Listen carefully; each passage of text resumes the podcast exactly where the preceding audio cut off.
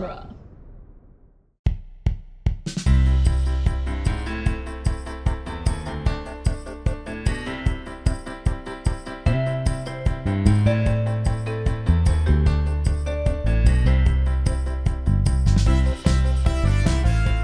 Hello, everyone, and welcome to the Protagonist Podcast, where each week we look at a great character in a great story. I'm Joe Dorowski, and this week we're discussing Luke Skywalker from Return of the Jedi. And joining me for the discussion is returning All Star guest Branden Ushio. Welcome back, Branden. I've I've made the All Star team. All right. I think you're you're in our uh, Mount Rushmore of most frequent guests.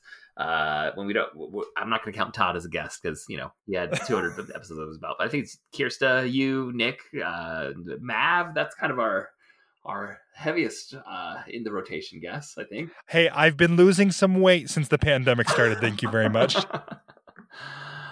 well, uh, Branden, you are probably familiar to many of our listeners, and I thank you for coming on to talk about Luke Skywalker and Return of the Jedi. It's not as turbulent a time to be talking about Star Wars fandom as maybe some moments in the past few years, but you never know what you're going to get when you when you do start to open that can of worms. That is so true. Star Wars fandom can be the most toxic place or it can be the most beautiful place. I like to see beauty in things. Yes. Uh, Return of the Jedi, the film we're talking about, was written by Lawrence Kasdan and George Lucas and directed by Richard Marquand. It was de- uh, released on May 25th, 1983, and it stars Mark Hamill as Luke Skywalker, Harrison Ford as Han Solo, Carrie Fisher as Leia Organa, and Billy Dee Williams as Lando Calrissian. Branden, do you remember when you first came to Return of the Jedi? No, I have uh, never lived in a world where Return of the Jedi did not exist, and so I think I think uh, instead of Re- Return of the Jedi being something that I consumed, I think Return of the Jedi consumed me. I think that's how that works. Um, now that said, I I don't remember the first time that I saw uh, Return of the Jedi. First time I saw Star Wars was at a sleepover at my uncle's house, and he just wanted to get rid of me. but uh, and that was Empire. I started with Empire as a really young child, but then uh, my my first like real memory of Return of the Jedi was when they did the special editions in the theaters. Right. And uh, my mother actually took us out of school so that we could go to the theaters. Because back in the day, you had to line up and you had to sit in the. I mean, kids these days don't know how good they No have it with reserving No their idea. luxury seats in the app.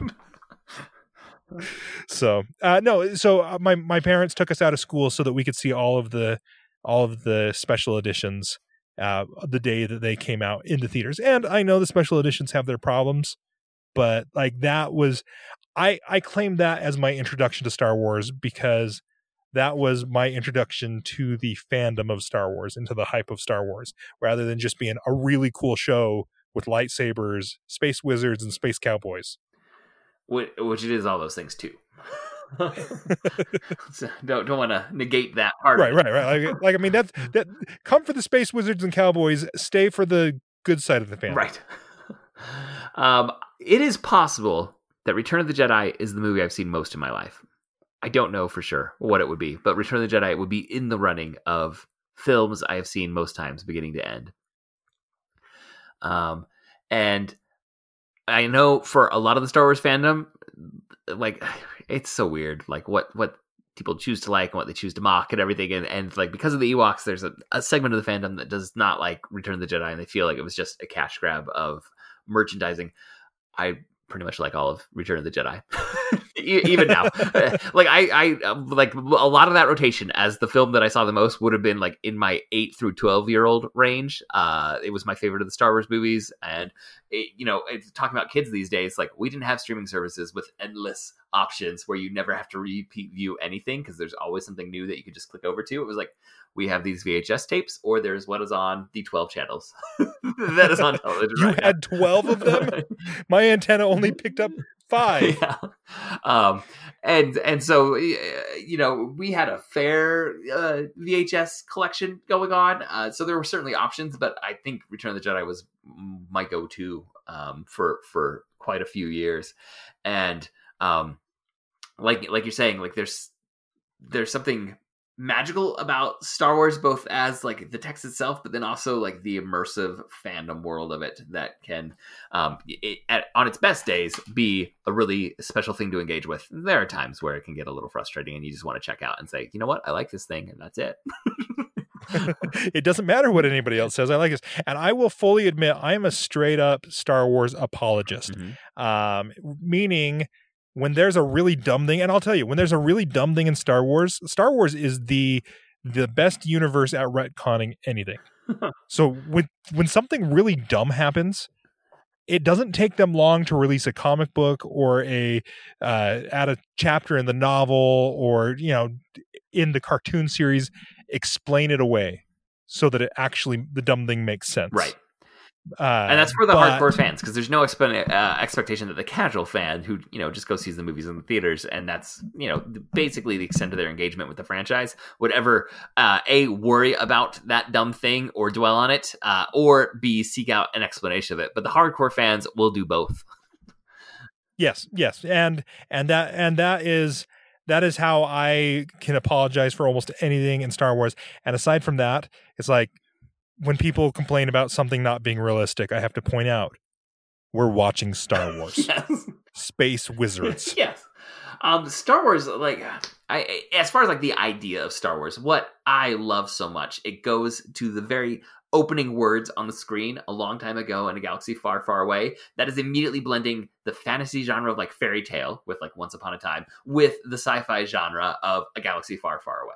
And the best versions of Star Wars maintain that mix of fantasy and science fiction in a way that makes something new that I always want to engage with. And yes, there are now other texts that kind of do similar things, but Star Wars has always really captured um, a combination of two genres that um, have a similar fandom. Like the sci-fi section and the fantasy section are probably gonna be next to each other in the bookstore, uh, but they have very different generic conventions. And Star Wars just says, no, let's let's take them all in. I want them all. yeah, and this this stems a big argument as to is this Star is Star Wars sci-fi or fantasy? And okay, I just a second ago I was like, yeah, I'm a big apologist and I love all this extra stuff. But you know what? I'm also like I'm kind of shocked that you allowed me to be your guest for Return of the Jedi because I'm like, boy, Joe knows a lot of nerds who are way into or way into Star Wars. There are people who could, I'm sure, quote this movie line for line. Uh, my co-host Nick English could probably quote the movie line. The amount line. of things he can quote is astounding to me, and he, he does it. he, he just he spe- he literally speaks movie quotes. Um, so, but there there are people who understand understand all those retcons. I don't necessarily understand all the retcons or know what they are. I just know there's got to be a reason for it because there's always a reason for right. it. Right. and so I I approach Star Wars as more of a like I I appreciate it all, but I'm also just a fan. I mm-hmm. just I just like it. There are things that I don't know about that will make it cooler, but there I I know a whole lot of random random details about it but but there are so many people who know so much more. So uh, before we even start talking more about it, i just have to say thank you for letting me be on return of the jedi because i mean it's star wars and it's star wars. I, one reason why we actually haven't tackled uh, return of the jedi so in like our first year we did a new hope and i think it was in our second year we did empire strikes back or it would have been very early on, eh, on in our third year on the podcast and i kept almost doing return of the jedi um, but I, I could never find the right guest. And then when you and I were talking about, like, let's do a double recording, get two episodes in, and I said, here's some of the things I'm thinking about, and you're like, I, I would be happy to do Return of the Jedi. I'm like, done. if Branden wants to talk yeah, about yeah, it, I am so happy to have you on for anything. so, well, well, I'm glad. I'm glad because I, we, I'm like, I thought there would be negotiation, and you'd be like, hey, the contract has to have this, this, and this writer. Like, and we're just done. Branden, done, anyone you know. from the fandom podcast wants to come on to the protagonist podcast to talk about anything, it's it's probably gonna be greenlit. so, so you guys are good. A um, little bit of trivia about Return of the Jedi. Um, as I am sure most people are aware this is the third Star Wars film and the sixth Star Wars film simultaneously. And as my four year old who was watching it with me when I was had it on to, you know, I gotta do my my research for for this episode, he was like, This is the first movie with a second Death Star. so uh, the numbering of the Star Wars universe can get a little confusing, and now we've added in Star Wars stories as like side anthology um, films. Well, I, I, guess we've added two of those, and who knows how many we're going to get um, of that. They're rethinking their plan, and uh, it was already going to be paused to be rethought, and the pandemic has provided a, an opportunity for a refocusing on new Star Wars storytelling from Disney. So it'll be interesting to see on the film side what what is going to be coming out in the next decade. You you got to think that the uh, that Lucasfilm. It, started to breathe a sigh of relief when the pandemic happened because they had a lot of hard decisions to make and they pro and as much as I love Star Wars, they were giving us a lot of Star Wars, and it would have been. It, it's probably good that they get this breathing room in the theaters. Uh, keep giving me Mandalorian, keep mm-hmm. giving me cartoons, but I'm excited. No, I agree. I and I mean, I don't want to get into all the like there's a lot of uh, second guessing and uh, backseat driving from fandom about the decisions. But one thing I think maybe was a mistake was rushing out Solo so quick on the heels of um, Last Jedi, where it was only what like a was it a four month gap or five month gap? Uh, I it, it was not very long. It was long enough that I had to explain no, this is not the sequel to this other one. It actually takes place before all of the ones that you know, but after the ones that uh, are the first three. Right. Like it was. Now I could. I have was, some quibbles confusing for people. with some of the storytelling, but for me, that's like a business decision that I think it um like didn't allow the marketing enough time to breathe uh to, to have put out Solo that quick, and I think they were trying to pivot or, or, they had an eye on getting two Star Wars films out a year the way they they were able to eventually get two Marvel films out a year as as like you know these are going to anchor these quarters and then the Star Wars films would be anchoring the other quarters of the year for the Disney box office returns and I think they would have been better served to just keep it as a December release which they kind of established that pattern and the audience expectation that you know at Christmas time there's a new Star Wars movie out. Yeah, and there were people who at first were mad that it was Christmas time because they were like, "No, Star Wars comes out in May," uh, even though it had been decades since yeah. Star Wars had come out in May. But I and I think that's where Star Wars is different than Marvel is because uh, Marvel movies once they started came out, they just they went from zero to sixty really quick in their release schedules. Where Star Wars, we legitimately have had decades to simmer and stew on things and we're okay with waiting a little bit of time. Mm. Uh, absence makes the heart grow fonder, but wow, we're ne- we're never going to make it through trivia if I keep interrupting you to talk about Star Wars. Sorry, sorry. Well, we're here to talk about Star Wars, so feel free to jump oh, in anytime.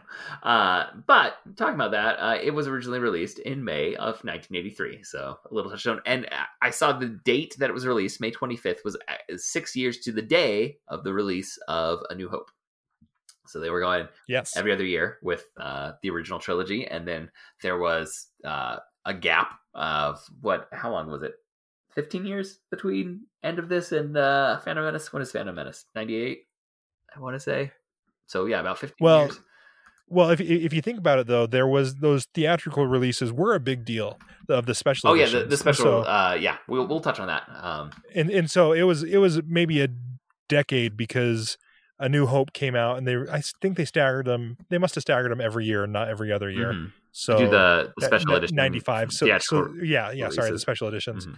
Uh, so it must uh, 10, 12 years somewhere around there for uh, the- theatrical releases of Star Wars. Yeah, so I double checked. Uh, uh, Return of the Jedi. It's uh, about sixteen years between Return of the Jedi and Phantom Menace. So for a new uh, a new Star Wars story, and then you know that uh, trilogy wraps up the prequel trilogy, and then it's going to be another uh, good 15 year gap or so between that and now the sequel trilogy. And um, and, and with the the Star Wars stories, uh, Rogue One and Solo interspersed uh, with those, but now we're getting a little gap. I cannot imagine it will be a, a decade long gap. there's there's no way Disney bought there's too much money yeah, to be bought made. Lucasfilm and is going to allow another decade long gap. But I, I, it's okay to have a little breather after a major trilogy uh, wraps up in the Star Wars universe. Yes. And uh, Return of the Jedi was the top earning film of 1983. It earned $309 million at the domestic box office, which is so much money for 1983 box office. That is. yeah, yeah, that's that, that's a lot of money. Yeah. And uh, in the global box office, it took in a total of 473 million.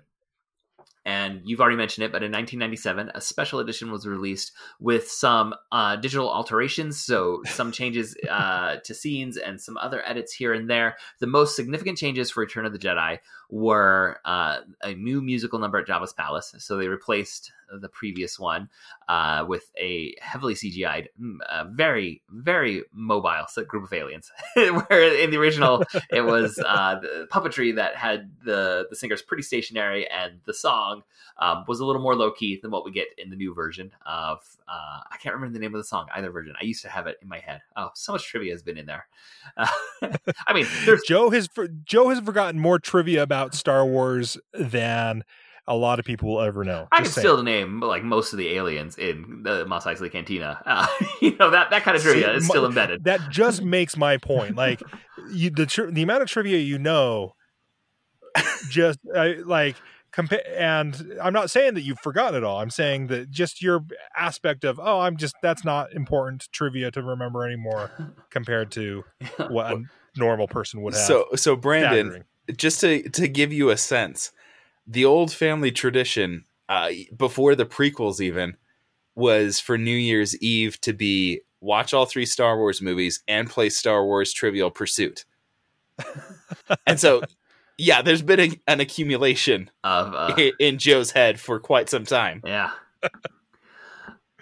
Very nice. Um, okay, so let's see uh, other changes with the special edition. So the, the there's a different musical number at Jabba's palace. There's a clamshell beak on the Sarlacc pit. I, I I don't care for it. I prefer it to just be the pit. That worked for me. Uh, and then there's also a new song at the end of the film. I think those are the major changes for Return of the Jedi. With the special edition of A New Hope, like there were changes that are a little uh, more prominent. So the most uh, controversial being that Greedo shoots first at Han Solo, um, and then there's the add-in of a scene with Jabba the Hutt into A New Hope that didn't exist in the original cut, and the scene that they filmed had a human actor instead of the Jabba the Hutt we get in Return of the Jedi. Uh, so they have to do some weird CGI work to try and make that happen. Uh, this one, I, I mean, the the musical number is pretty obvious, but the clamshell that's actually a pretty minor thing. I'm not you know too. too I, I will that. tell you, I will tell you, it is a little jarring to see all of the all of the modern effects layered over the mm-hmm. top of classic practical filmmaking. Well, also it's it's 1997 effects. So at the time, yes. I think we were all pretty impressed with what was there, but it, it doesn't hold up now 20 years later. Uh, like you can tell the what is the CGI on, uh, like you said, was previously entirely practical effects for so many of them, the creatures and everything. Right. Right. And not, not even just the creatures, the uh, speeder bike chases that that, that it, it just struck me as a little different than it did when I watched it as a kid. Now, granted, I do I, nostalgia messes with your brain, right? But still, I do have. So there's one DVD set that had a bonus disc with the original cut, and it's not like the cleanest transfer, and so uh, it's definitely not the highest, the, like a Blu-ray quality transfer at all. I do have that DVD set, and so on car trips when my kids watch Star Wars, it is the original cut of Star Wars, but now there's the convenience of Disney Plus, which is the special editions of Star Wars. So, Dad, I don't remember this scene. they do know there's two different kinds of Sarlaccs, and I don't know that they entirely understand why.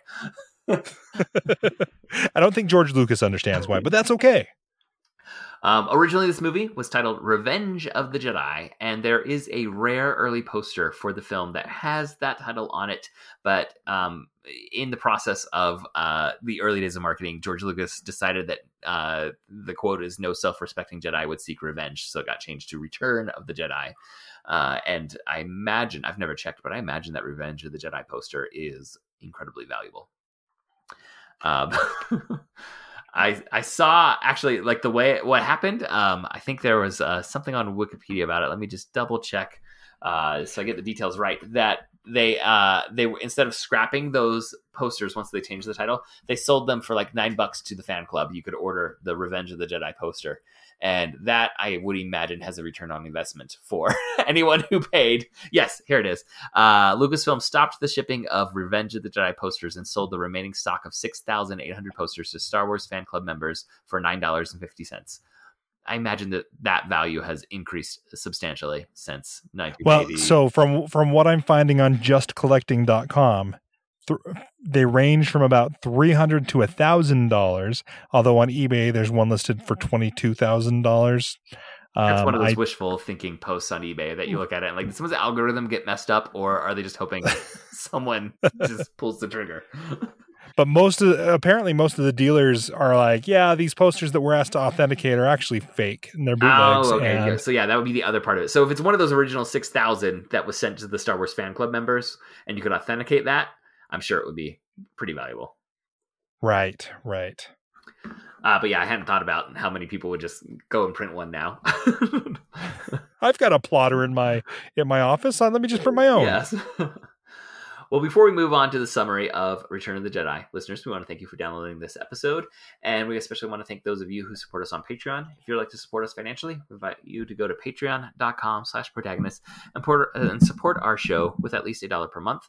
All supporters on Patreon at any level receive access to our special quick casts, which are shorter monthly episodes in which we talk about the media we've been consuming, but we have not broken down into a full episode of the Protagonist podcast yet. All patrons who support us with $5 per month or more get to choose a topic for us to discuss. Now, on to the spoiler summary. So, at the end of uh, The Empire Strikes Back, the good guys had lost. Han Solo is frozen in carbonite, and he is now being used as a wall decor in Jabba's palace. His friends plan a rescue, and if you have seen A New Hope, when they want to get Princess Leia out of the detention cells, or Empire Strikes Back when Luke learns that his friends are in danger on Bespin, the extent of Luke's rescue plan is to go to the area where someone is being held and then hope for the best.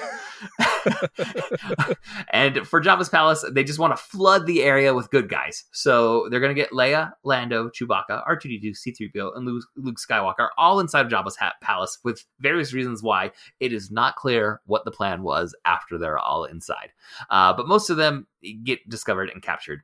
Luke comes in and he uh, gets dropped into the Rancor pit and he is able to kill the Rancor, which is this giant brown monster that uh, is just fantastic creature design. The Rancor's keeper, uh, Malakili, is heartbroken, which is a scene that always gets to me. But Luke is still captured. so even though he defeated the Rancor, he's still trapped uh, by Jabba. Uh, Luke and friends are taken out on Jabba's sail barge to be thrown into the Sarlacc pit. But after Luke does an awesome flip off of the plank and over the Sarlacc pit, as R2D2 launches his lightsaber to him, the good guys battle their way out and free Han Solo. And that flip is one of the highlights of all film history for me. It is such a good. This moment. is th- this is one of one of the this is the scene where I think I fell in love with lightsabers. Just saying. when when Luke so says it's like think pirate ship plank being walked out over this uh it's called the sail barge so a lot of pirate imagery is happening even though they're floating over a desert and there's this pit in the ground but Luke steps off the plank spins around in the air grabs the edge, edge of the uh the plank and you know uses the bounce to then propel himself up into this awesome flip as R2D2 is launching the lightsaber and Luke catches the lightsaber and ignites it as he's landing it is all glorious action scene for a child or an adult. I don't care. This is what film is meant to be doing right here. A, a quote from my from my five year old literally was, "This is really cool." as we were watching that scene. Yeah, yeah and uh, agreed. You can tell your five year old that he has excellent taste, or she. I don't know your five year old. It, it was a she. Okay, that she, She- has she- excellent taste. Yes. Um, so now most of this group leaving Jabba's palace are going to go back to the rebel base to make plans to address the Empire's second larger Death Star that is under construction. But Luke is going to stop off on Dagobah to see Yoda. While Luke pesters Yoda with questions, Yoda dies. And then Force Ghost Obi-Wan shows up and tells Luke that he has a twin sister. Luke thinks about this for a few seconds and concludes his sister must be the only woman he has ever met in the galaxy, Leia. Uh, the rebels plan to send a strike team down to the forest moon of Endor because on Endor there's a sh- shield projector that is protecting the Death Star that is being constructed in orbit around Endor, well, the forest moon of Endor. And when they say the forest moon of Endor, even I, I have found like conflicting things. Is this a moon that is named Endor, but it's forested, so they call it the forest moon, or is this a forested moon around a planet, planet Endor? I think it is the latter, but I've also seen like supposedly official things saying the opposite. So this is the hand wavy thing, the retcon thing that I was mentioning earlier, and it came about because of the sequel trilogy. Mhm. Because at the end of the sequel trilogy, you end up on a different moon of Endor, Okay. uh, and the planet is Endor, and I believe this moon specifically is Endor's fourth moon. Okay, so now the planet is Endor. This is a moon of Endor, not the Forest Moon of Endor. I mean, it might have been different back in the day, but the current retcons have this ha- have it that okay. way. Um, Han Solo volunteers to go and lead the strike team that is going to try and take down the shield projector. Leia and Chewbacca will go with him. Luke arrives in time to volunteer to go as well. Once the shield is down, a fleet of ships led by Admiral Ackbar, have to give him a shout out, will attempt to blow up the Death Star's core. Lando will be flying the Millennium Falcon on that part of the mission, and he's been made a general because in the rebellion, you can just get any rank you want, it seems. Well, I mean, it's not like they've got the Rebel Academy. yes. He, he like something like they must have heard about my little maneuver at the Battle of Taanab, so they made you a general because you successfully must have survived one battle. Seems to be what he's saying. I don't know. Uh, the strike team has mixed success in trying to blow up the bunker that is going to have the shield projector. There is an awesome speeder bike chase with some Imperial scout troopers, which is another fantastic part. I don't know how anyone can complain about Return of the Jedi when it has Jabba's palace and now the speeder bike t- chase. It's such it's such a great opening for this movie. Like it's paced differently than the other movies. Mhm. So Yeah. anyway, we can save that. Keep keep going. Yeah. Sorry, I just love this movie. Yeah. uh, during the speeder bike, Leia gets separated uh, from from the group during this chase. She is found by Wicket, an adorable Ewok who takes her to her village. And the Ewoks are basically um, teddy bears. That is what we're doing. He he's a fierce Ewok. yes, he has a spear, um, but he is a teddy bear, and, he's adorable. Uh, Luke, Han, Chewbacca, and some unnamed rebels are captured by the Ewoks, and when they are taken to the village where Leia is now accepted and will like, she convinced convinces the Ewoks to let them go. So it seems like they're about to eat Han and Luke and others, uh, but Princess Leia is now a princess of the Ewok village, it seems, and she just tells everyone, "Hey, they're my friends," and so the Ewoks let, let everyone go. Uh, C-3PO fortunately is able to begin communicating with uh, the Ewoks very quickly. Luke tells Leia that she's his sister and Vader is their father. She says somehow she's always known, which makes some of their earlier kisses uh, even more inappropriate.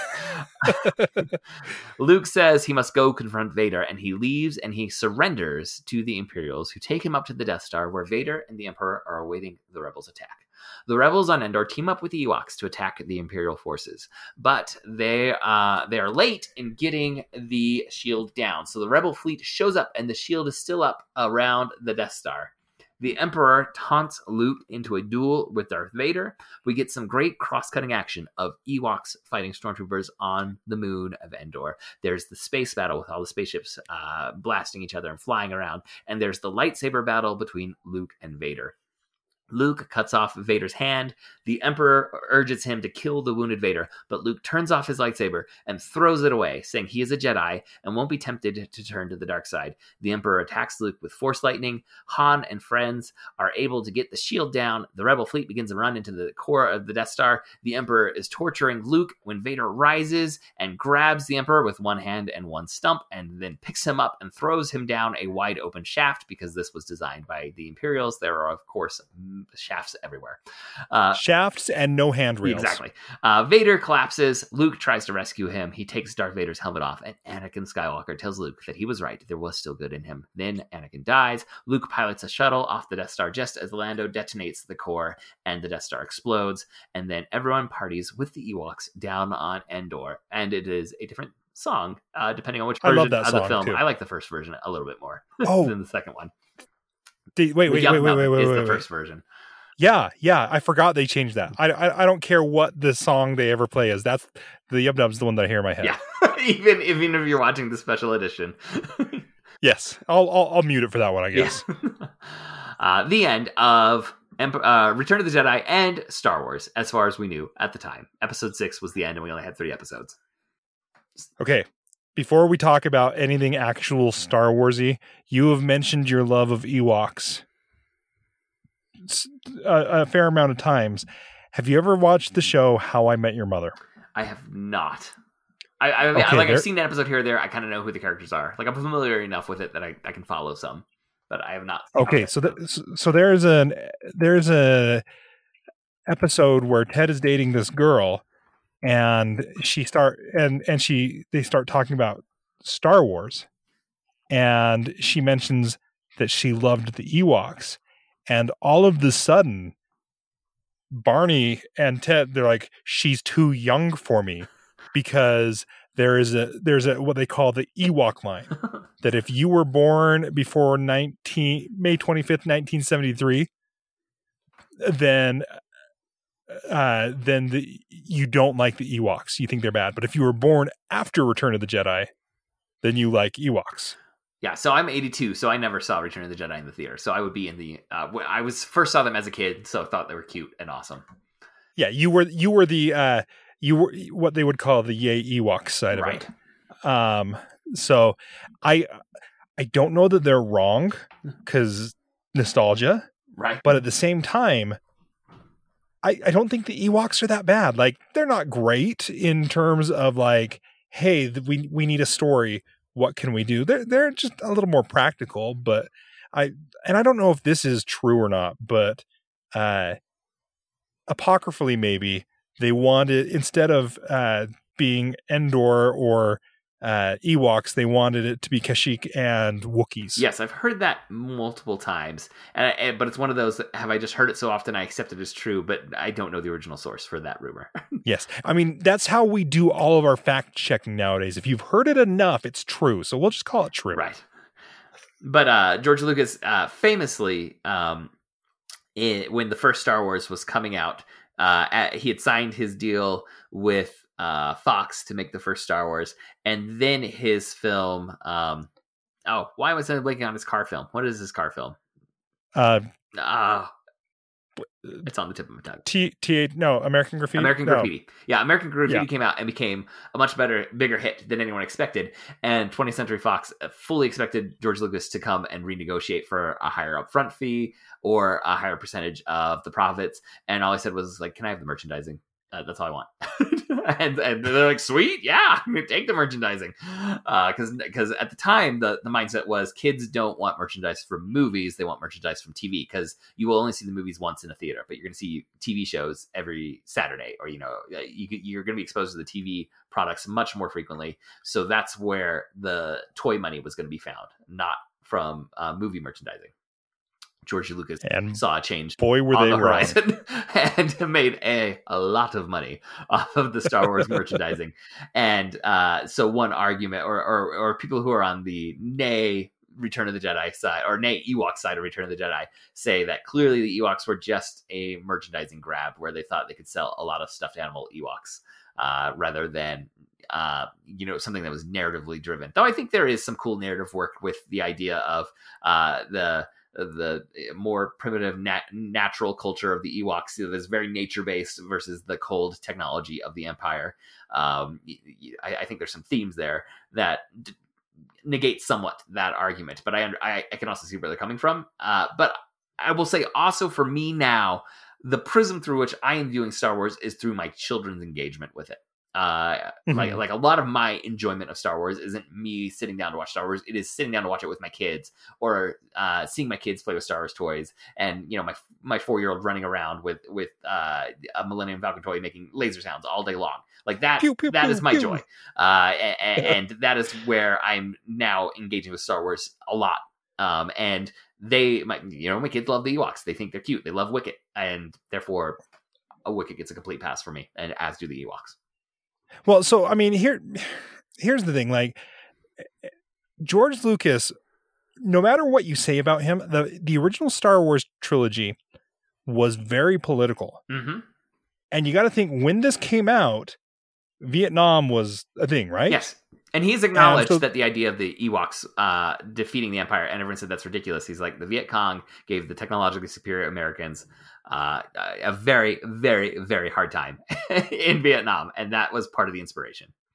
Yes, and and so it's like I think I I think there is something to be said about taking such a dark and scary topic and dressing it up like a teddy bear. hmm Um, you know, sending teddy bears to war uh, is. It, I I think there's something there. I don't know if he meant for it initially, but it sure has uh, made a point and resonated there. So, is he the best storyteller? No, but he does know how to make a good visual. Oh yeah, the and like whatever your issues are with George Lucas, and a lot of that I think comes out of the prequels more than this trilogy. Um, he absolutely transformed pop culture forever. and you you cannot try and take that away, even if you don't like that he added midichlorians later on in the Star Wars trilogy or in the Star Wars saga. Right, right, and I I don't know. It's it's hard to it's hard to talk about how the some people don't like the Ewoks, but at the end of the day, this is a kids show. Mm-hmm. This is a show for kids, and it's good versus evil. Well, and also it, it's, it's uh, the fairy tale element. These are like the woodland creatures that are helping out our heroes. That is so classic to fairy tales, and also not not just fairy tales in general, but like our uh, modern consumption of fairy tales through the lens of Disney from the 1930s on is you know it's it's about nature helps the heroes uh, against the villains, and that is absolutely a continuation of of that theme. So I, I think this is one of those movies like I'm to say like the Pixar movies almost, where they are for kids, but not only kids enjoy them. And so I think when you brush up against the elements that are like, oh yeah, this this initially was a kids a, a, a show that was thought of for kids. The people who are like, well, I I am much more mature than this. They have they they kind of ruffle a little, little bit, saying, "Wait, wait, this is my show. This is not a kids show." But I don't know. I as much as as much as I love Star Wars and can find so many deep meanings in it, you, no one will ever convince me that it's not a show for children. Yeah, I'm I'm with you on that. And, and like I said, like my primary enjoyment with Star Wars right now is having introduced my kids and seeing their engagement with it and like their w- sense of wonder that comes from like the ideas, so many of the ideas of this world, like lightsabers, uh, or the Force, or laser, you know, the, even blasters, you know, like all all those things uh, that um, really fire the imagination of a kid. Lightsabers, yeah, exactly, exactly. and my inner child. yes, and and uh, there, there's big business in in uh, helping adults find that inner child for the high end lightsaber market. Can we talk about one of the one of the groups that should be controversial, but it's not? You literally have space Nazis in this film and space Hitler in this film. And yet you have people idolizing them. You have people who are like, yes, the, their design is amazing. Stormtrooper design and Darth Vader's design is amazing.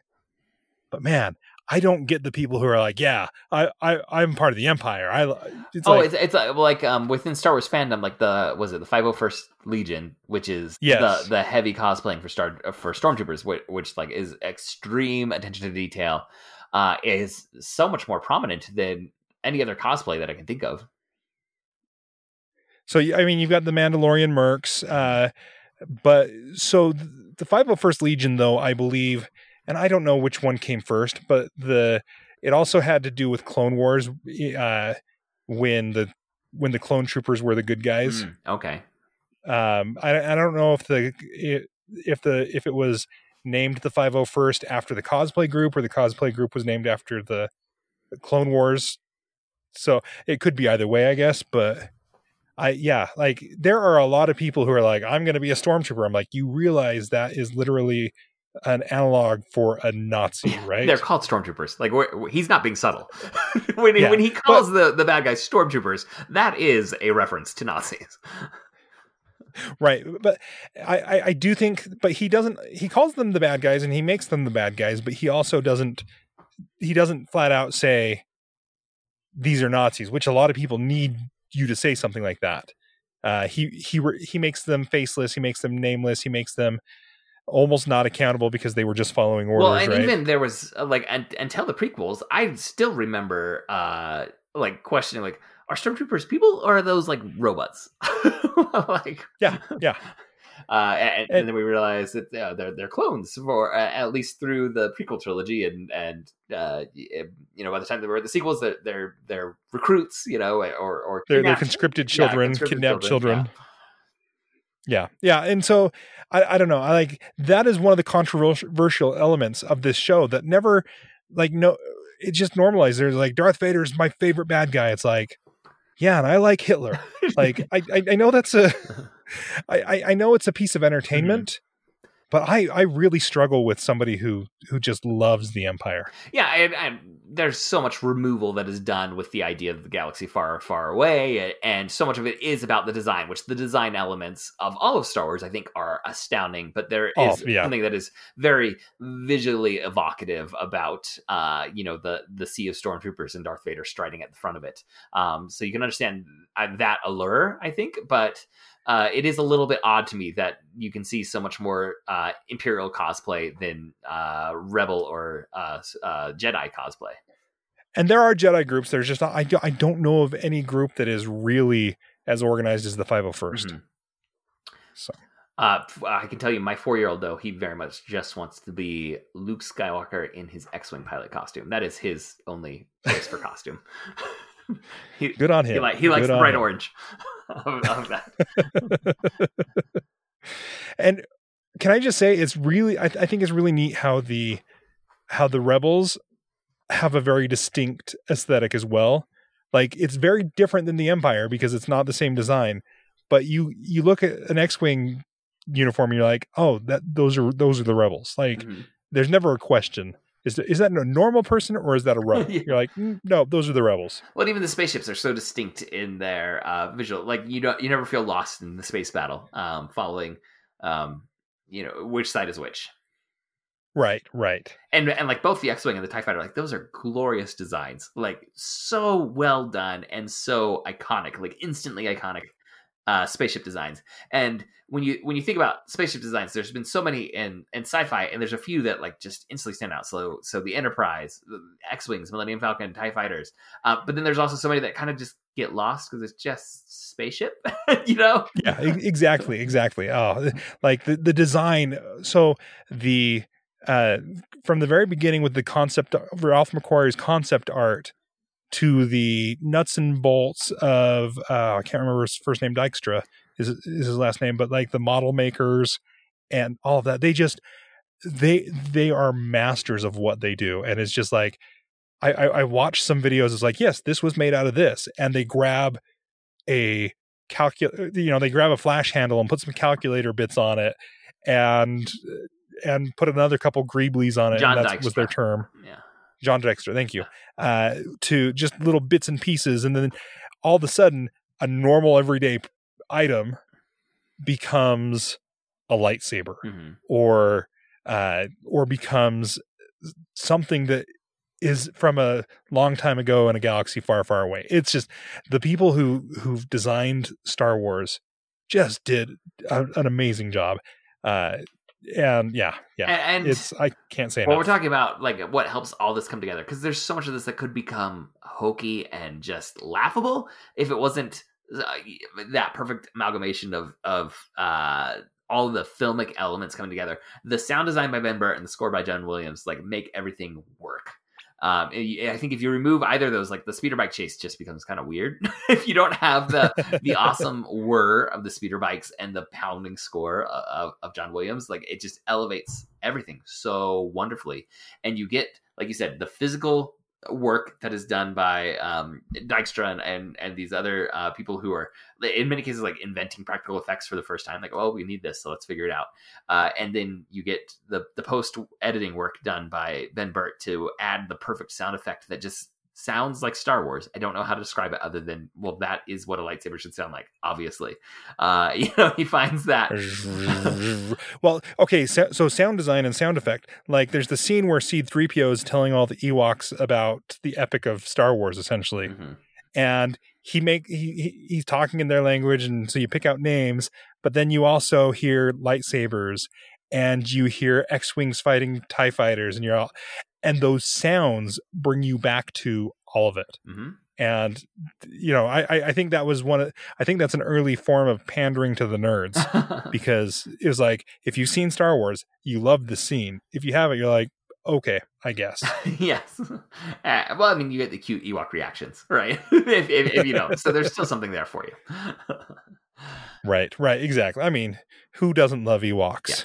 Monsters and you know, you almost don't even have to say it, but John Williams' score is amazing in, in all the yeah Star Wars i mean it, it's just it's just a given All right, but talking about Luke Skywalker in Return of the Jedi, uh, he is definitely our protagonist of this trilogy uh, of films. Like he is the one who's going on the hero's journey and is being transformed through this all. Um, and you know, we open up in A New Hope with him kind of longing to say, "I want to fight against the Empire," but he, he's not really willing to commit to doing that. He does obviously, you know, blow up the Death Star by, at the end of the first film, uh, and then he's, you know, in, in, terms of the progression, which you were mentioning in your last, like getting some more training to become a Jedi uh, in in Empire Strikes Back. We're not quite clear how long uh, has passed between these, but he now announces that he is a Jedi Knight, uh, not a Jedi Master, but a Jedi Knight uh, at the beginning of Return of the Jedi. Um, and th- there's like multiple times this gets acknowledged that he's a Jedi Knight now. Uh, you know, yeah. There's there's a scene with Vader like, oh, you've built your lightsaber. You you have finished your training. Mm-hmm. And and Han Solo's like Jedi Knight, delusions of grandeur. um, and and so we know this is a different Luke.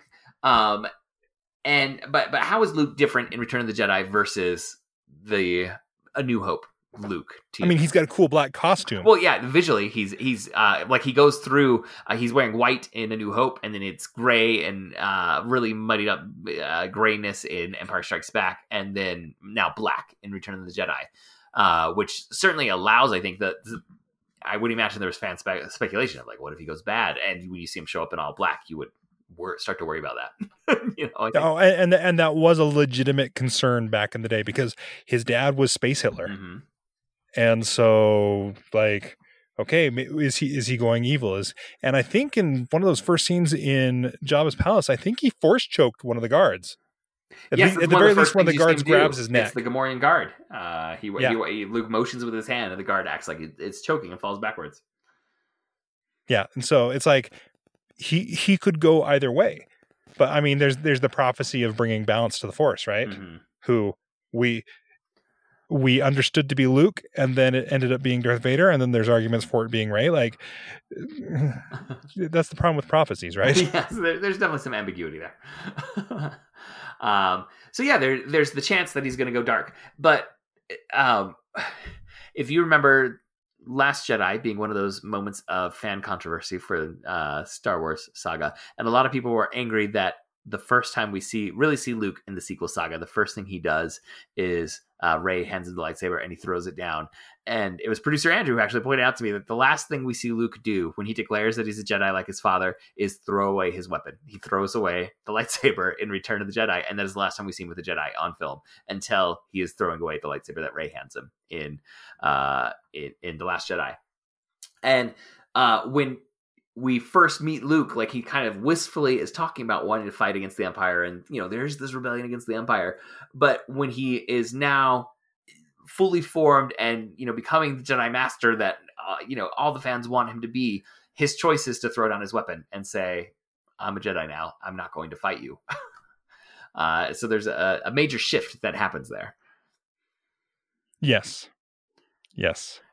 And I guess one question that I have while we're on this, you know, the film being called Return of the Jedi, and we ran into this with the Last Jedi as well. Uh, like the the Jedi, what what is Jedi referring to? Because Jedi could be the Jedi Order. Does Luke represent the Return of the Jedi Order, uh, or does uh, Return of the Jedi refer to uh, Anakin Skywalker returning uh, and no longer being a Sith Lord, but becoming a, a, Jedi again by by throwing the Emperor down the shaft? Like, is it who is it referring to in your mind? That well, that, that that's a that's a tough question because I think young Branden was like, "Oh, this is Luke. He is a fully actualized Jedi now. So when he fights a Sith, he's able to hold his own, right? Yeah. Uh, whereas in Empire, he was he was a Jedi trainee and got his hand cut cut off, and now he's able yeah. to cut off the Sith hand because he's he's yeah. he's the Jedi now. Yeah, and so it, I, I there there's clearly arguments for that. Um, up until the rise of Skywalker, I have always I've been, always been in the camp of no, Space Hitler does not get to be redeemed, and there's not a redemption story. Uh, rise of Skywalker changed my opinion on some of those things, mm-hmm. but uh, I, I and so uh, until maybe this year, I probably would not have even entertained an idea of Anakin Skywalker returning. So I, I, I very much feel like it was. Uh, it, now, there's things you can read into it, but I really feel like the intention was truly that the Jedi have returned through Luke Skywalker and he is not he's not going to mess around. He is going to destroy the Sith. I think I'm with uh, you in that where I've always kind of taken it, and maybe it's just because that was how I took it as a kid. That Luke represents the return of the Jedi Order, and that is the return that is being referenced in the in the movie title. I mean, it was marketers that came up with the title anyway, so it doesn't really matter. um, with you, you you talked about Vader's redemption, and in our show notes, I put Vader's redemption with a question mark. Uh, uh, you know, he throws uh, the Emperor down, and it's like he gets a very brief conversation with Luke, and it's kind of like everything is fine. And then, um, on Endor during the big celebration, you see Force Ghost Obi Wan, Force Ghost Yoda, and then when I was a kid, it's like, who's the third guy? like there's another right. force ghost that shows up, and I I remember my parents had to explain, or you know, my dad saying like, "It's Anakin, it, it, it's his dad." I was like, "Really?" That uh, and and then in the special why, edition, why, why isn't he Hayden, wearing the Darth Vader mask? It, it's Hayden Christensen now in the uh the special edition, right? They they subbed out. Yes. Um. So that removes some of that ambiguity where for a while, I just remember like, who's this third bozo that's glowing blue over here? uh, but that you know that is clearly meant to say Anakin is is back in the club. Uh, you know, he he's been redeemed. He's a Jedi again, and I think it didn't like I, I didn't really it didn't bother me. Obviously he's you know blown up Alderaan. It's not like he's innocent at all. But then when we get the prequel trilogy and Anakin particularly like murdering the younglings it feels like when he appears as a go- force ghost in Return of the Jedi uh Obi-Wan and Yoda should be like get out now you're, you're not allowed right. here. You you killed the Younglings and also uh, brought down the entire Jedi Order single handedly. Well, so well, not single handedly, uh, under the corruption of the Emperor, I guess. right, right. Like there is so when I, as I've always watched this movie, Luke is like, "There's goodness in him. I know it," and I always saw that as a whiny kid from A New Hope that was saying, I can't believe my dad is a bad guy. My dad would never be a bad guy, and refusing to accept reality. Where, uh, and and so I was like, no, no, that's not a redemption. That's Luke refusing to see the facts in front of his face. Um, and then as I as I thought about the sequel trilogy and the way that Rey kept trying to redeem Kylo, and kept and ultimately kept saying, "There's good in him, and I know he can return." I saw that as a, you know what? Our place as the good guys is to always offer a hand out to the bad guys to say, come back, join us, be part of us. You'll make us better if you will be good.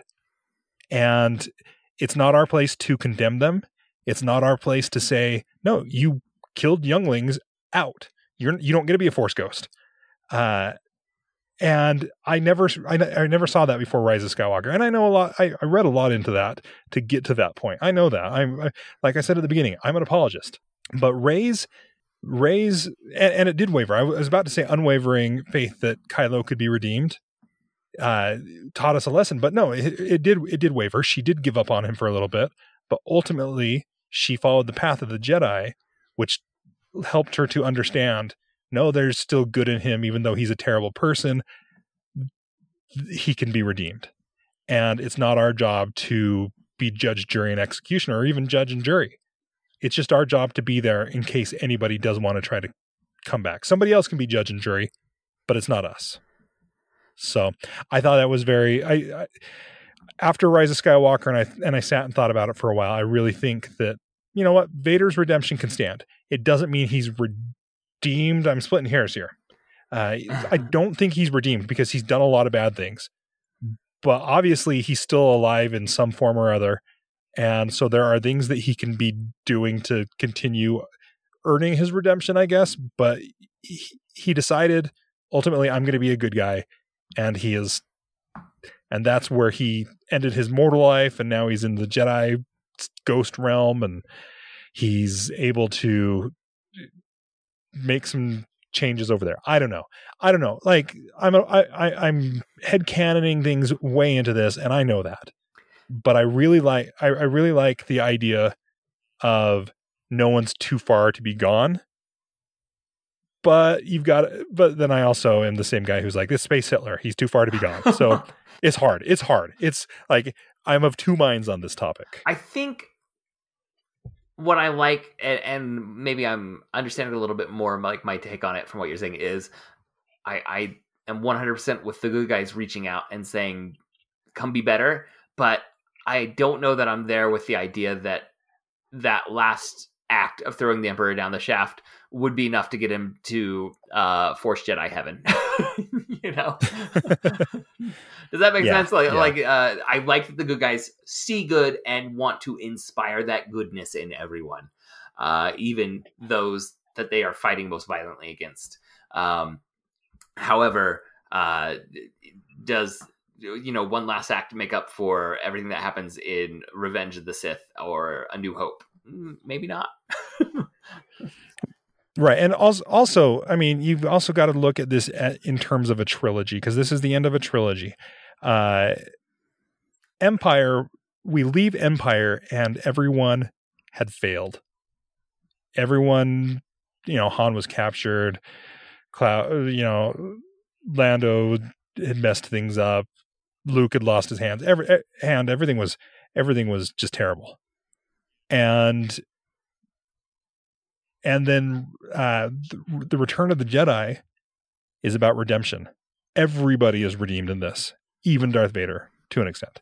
Um, I'll put a caveat there every time, but uh, so narratively, it, it continues that thread. I, I'm not one of those who think that thinks that George Lucas had a master plan from day one because I think he did a lot of Oh. this by the seat of his pants. Oh, we talked about that in our uh, in our episode about uh, Empire Strikes Back.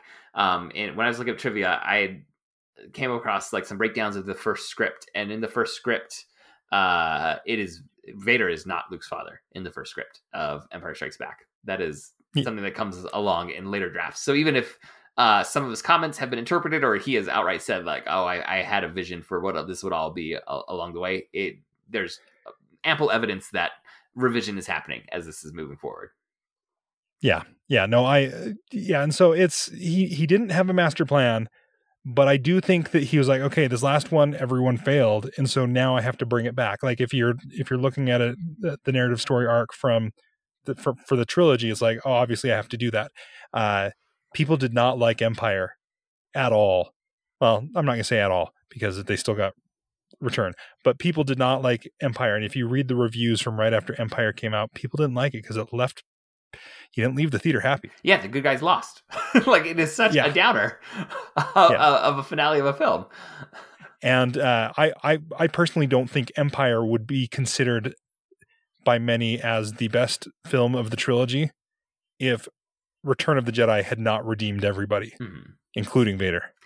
I and like thinking about that arc of um audiences like seeing Empire Strikes Back, but knowing there's gonna be another one, uh, but like really struggling with that finale. I, I wonder how audiences' reactions would have been different to Avengers: Infinity War. you know, if if we hadn't been somewhat trained by well, by I, I will tell you, I, to I I am on the record on my podcast. I did not like Infinity War until I got Endgame. Right. And, and- well, and, then- and then there's gonna be a reassessment, because because it's not just that you know there's a different ending coming. It's uh like when you go back and revisit something, you're gonna have different emotional beats that come. Uh, I I- I think that happens with anything, but particularly when there's like a continuing story, and you now have the next chapter of that continuing story. You go back and revisit that earlier chapter, and uh, somehow your experience as a viewer is gonna be completely different, and uh, an emotional uh reaction is gonna be achieved. Yeah, you know the the same thing happened with the second Lord of the Rings movie. Uh, it's just, it, I mean, like you said, it's we've been trained for it now, but people do not like do not like it if you do not redeem your your abyss movie, right? Mhm. So I, I I just I laugh though because I it makes me think of uh, a discussion I had with my son about Doctor Who years ago. I was watching Doctor Who and I figured, oh, it's good enough for I think he I think he was like five or six at the time. Like I can have it on in the TV, he'll be fine. Even though some of the episodes are scary, he'll be fine. I'll just tell him, just remember the doctor always wins. The doctor always wins. The doctor always wins. And then we got to a two part episode. And at the end of the episode, the doctor lost and was locked up for forever and with no escape in sight. And he was like, Dad, you said the doctor always wins. and I was like, wait, wait, this is a marathon. Give it enough time to get through this commercial break and you'll be fine.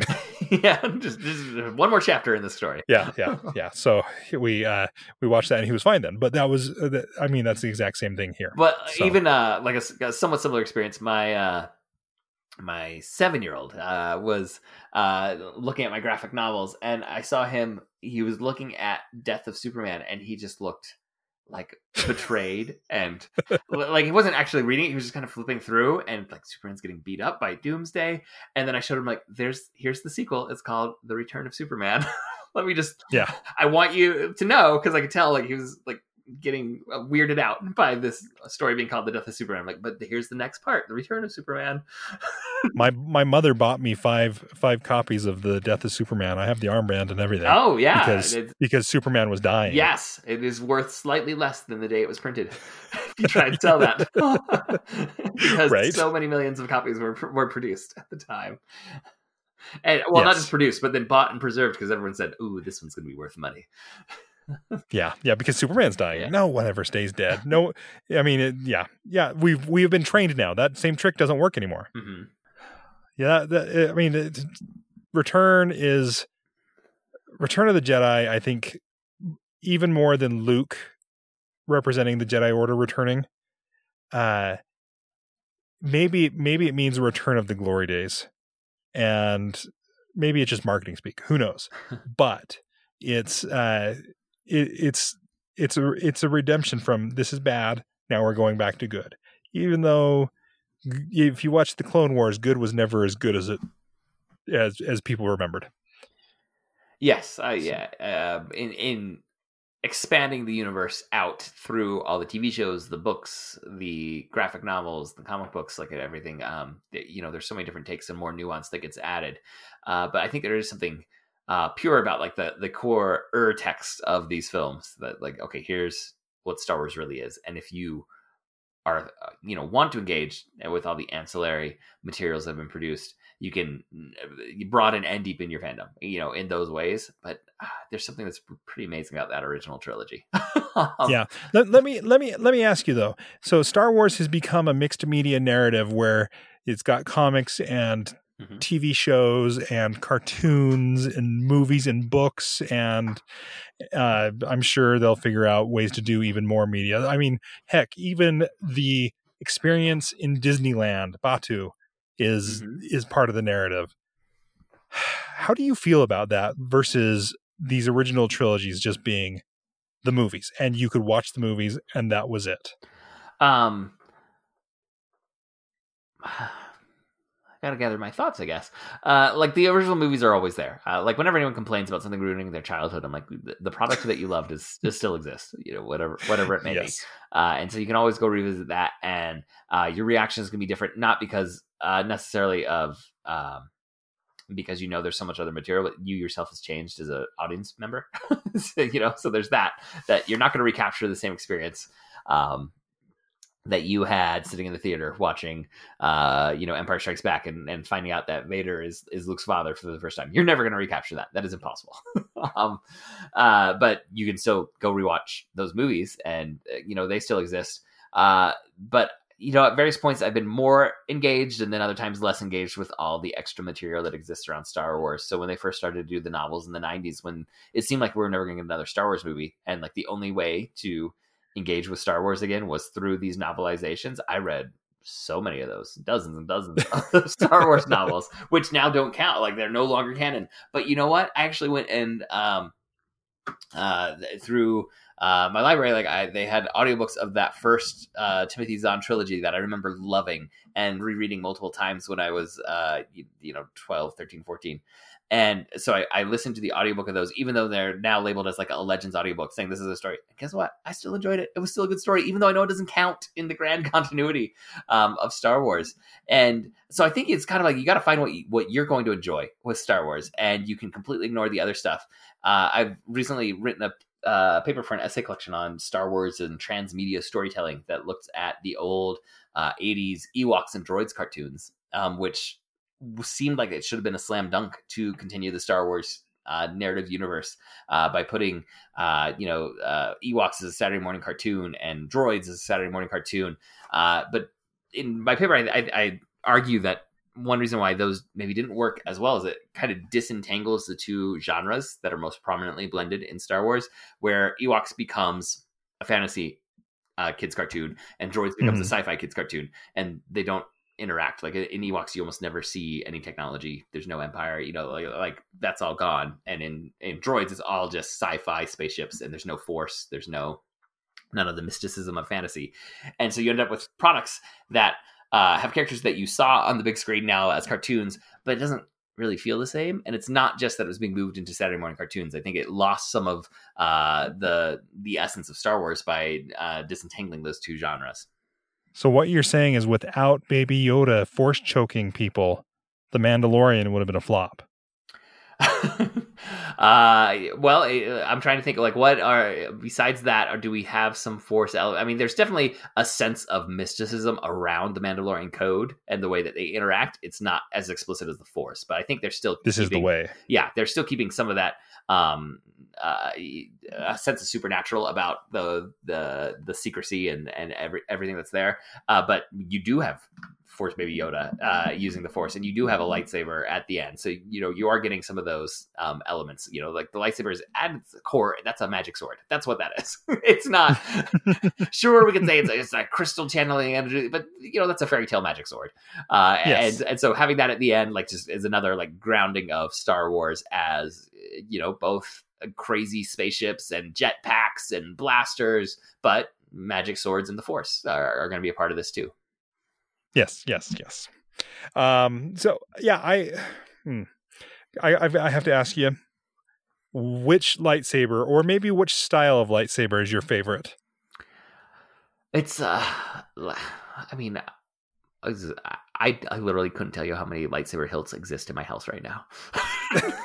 None of them are fancy ones. It's just like, uh, you know, uh, a trip to Disneyland. Two different kids built their own lightsabers at you know the store, and you know various Christmases and birthdays they've been given lightsabers.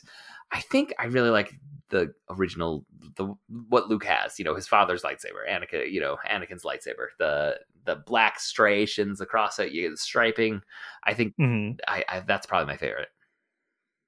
Okay, that's that, that that's fair. I uh, uh I mean, it, it's a classic for a reason. And similar to you, I've got more. We got countless lightsabers here. I've fallen into the hobby of uh, building the fancy ones with the electronics in it. Yeah, I, I, can't go down that nerd, path. but but but like I've got a box of lightsaber parts now, and it's like, hmm, could I build a storm stormtrooper inspired lightsaber? Off of the old uh, concept art? I think I should. and but you know, it's the answer is yes. You should build a lightsaber if you can. But I asked you a question that I literally cannot answer because they're lightsabers. I mean, they're well, they're, they're just beautiful. Yeah, and they're great. And then um, like one thing I like about the sequel trilogy, and yeah, there's some issues I have with some of the storytelling choices that are there. Uh, I still enjoy those movies, and I loved being able to take my kids to the movie theater to see new Star Wars. Uh, but something like uh Kylo Ren's lightsaber like being uh, feeling like half finished and like just raggedy at the edges. I'm like, oh, that, that like they really used the, the the visual of that to like represent a core of his character too.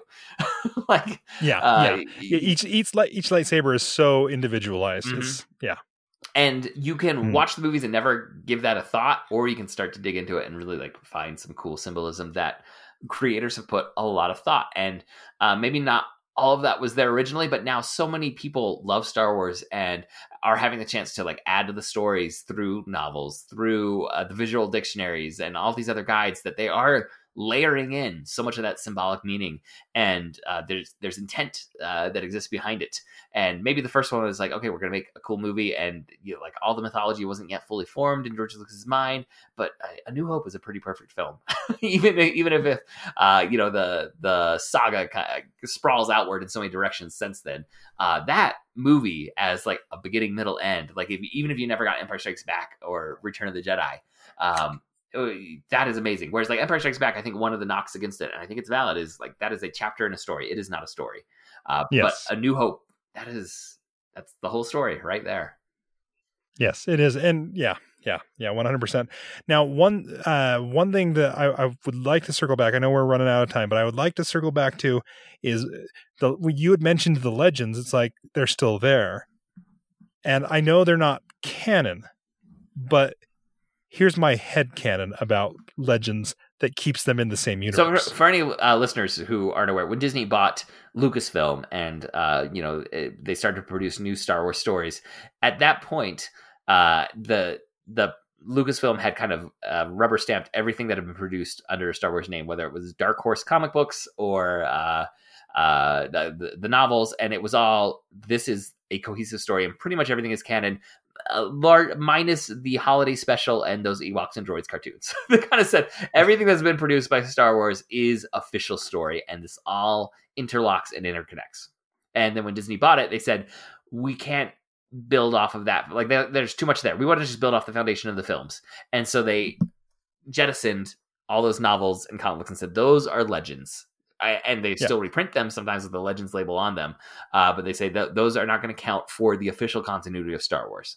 So now you have some head headcanon about that, Branden. Yeah, so I have some head headcanon that gets that. And and I know you've read uh, Name of the Wind. Mm-hmm. Um, and the scribe that comes into Tel Kvothe's story, uh, I can't remember his name all of the sudden.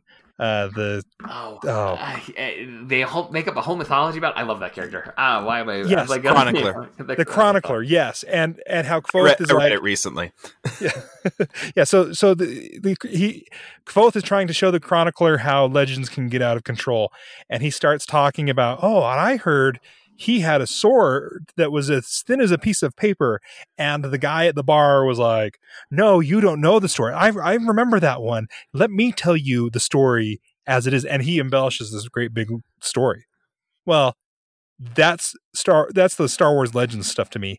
It's true from a certain point of view. Somebody like this this is the retelling as it was told by the guy at the bar. Mm-hmm.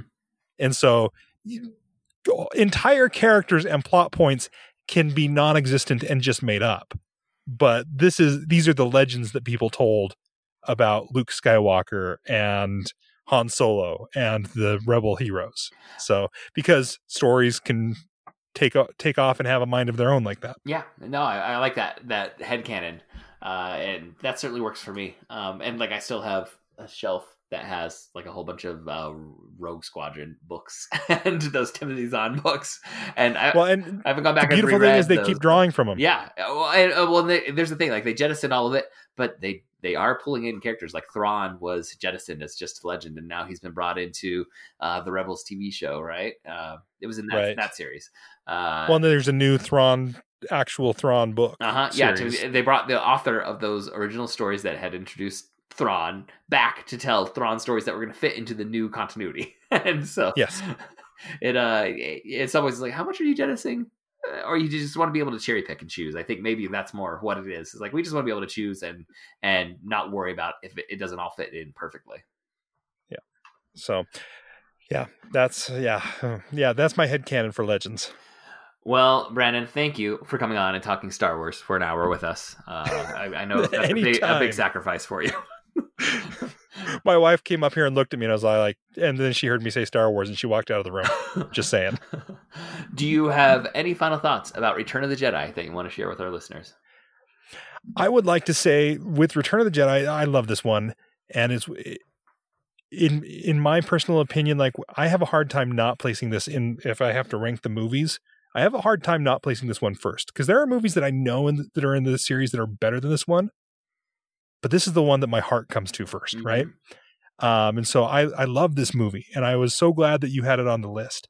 Um, watching watching it again, I, I watched it with a little bit more critical eye this last time that I watched it, knowing that I'd be talking about it here.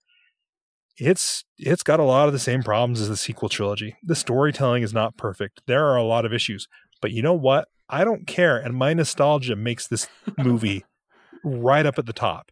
And I think that, and I think that this can inform me about a lot of the way that I view new media it's like, you know what, give give things places in your hearts because it can make it that much better. You can you can resolve any issues mm-hmm. even with the special editions. So, yeah, I that's that that was that's probably my biggest takeaway with my preparation for this podcast with The Return of the Jedi.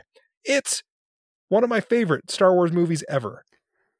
It's not a great piece of cinematic work but it is an amazing piece of cinematic work at the exact same time. So, yeah, it's I could spend another hour trying to explain that comment, so I won't. No, well, uh, for me, it comes down uh, like I have a very similar reaction. Like when you start to try and work out what in the world their plan was in Jabba's palace to rescue Han Solo, it makes no sense. I do not care when I'm watching Jabba's palace. It is one of my favorite yeah. sequences in uh, in Star Wars is like everything with the Rancor, with the, the sail barge, with all the creatures in Jabba's palace. Like I love it all. What in the world were they doing by just sending person after person into Jabba's palace? Hard to say. um, but but it doesn't really matter when I'm watching it, and that's kind of like uh like you're saying like okay, well there's a second Death Star. That's not really the most innovative threat to kind of like go back to what was in the first movie. But then when you get the fight and you have uh, the force seed and the lightsaber fight and the space battle all happening at the same time, I don't really care. like it's, like, I'm, I'm, just in. I, I love it.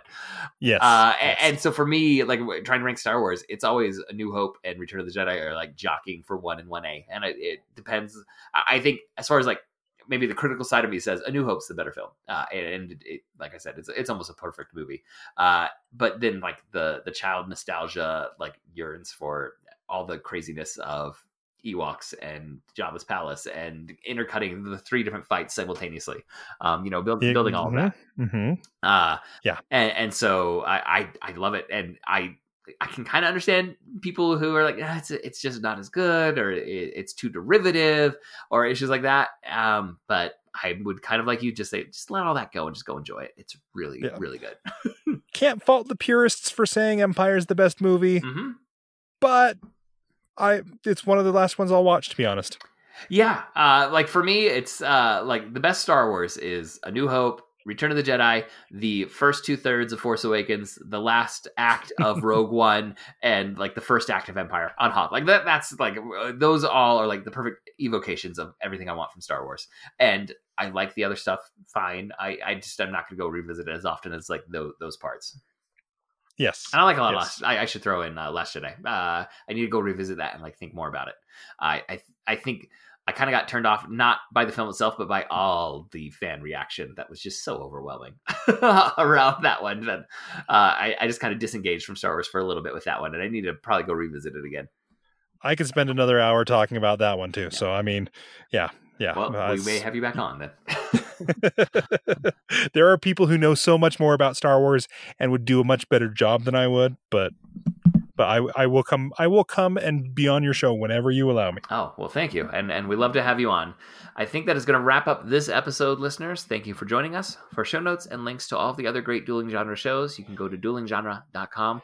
Also, please subscribe to the Protagonist Podcast in your podcast app of choice and please leave us a review. That really helps us out. We would like to thank Nick English, who designed our logo, and Scott Tofty, who composed our theme music.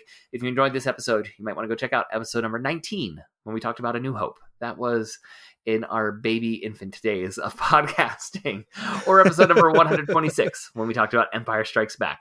You can reach us by emailing feedback at protagonistpodcast.com or us on Twitter. You can follow at protagonistpod or at jadorowski. And our producer Andrew is at Disminute. And our Facebook fan page is facebook.com slash protagonistpodcast. Branden, is mm-hmm. there anything you would like to plug? Yeah, I I have a show called Fandom where we just we just like things. We you know, it's it, you you've gotten a really good taste of it with the Star Wars discussion. It's like, yeah, I'll apologize for any fandom because I like things. um, and you can find us over at fandompodcast.com. Uh, and uh, we're we we we're just getting ra- uh, ramped up again, so forgive the the jumps in our schedules the pande- I work school IT. The pandemic has been difficult this year. You've, you've been called on to do a lot, both at the end of the school year and ramping up into the start of the school year. yes, yes, yes. So, Well, thank you, Branden, for taking some time out to join us. Uh, thank you, listeners, for downloading this episode. We will be back next week to discuss another great character in a great story. So long. farewell.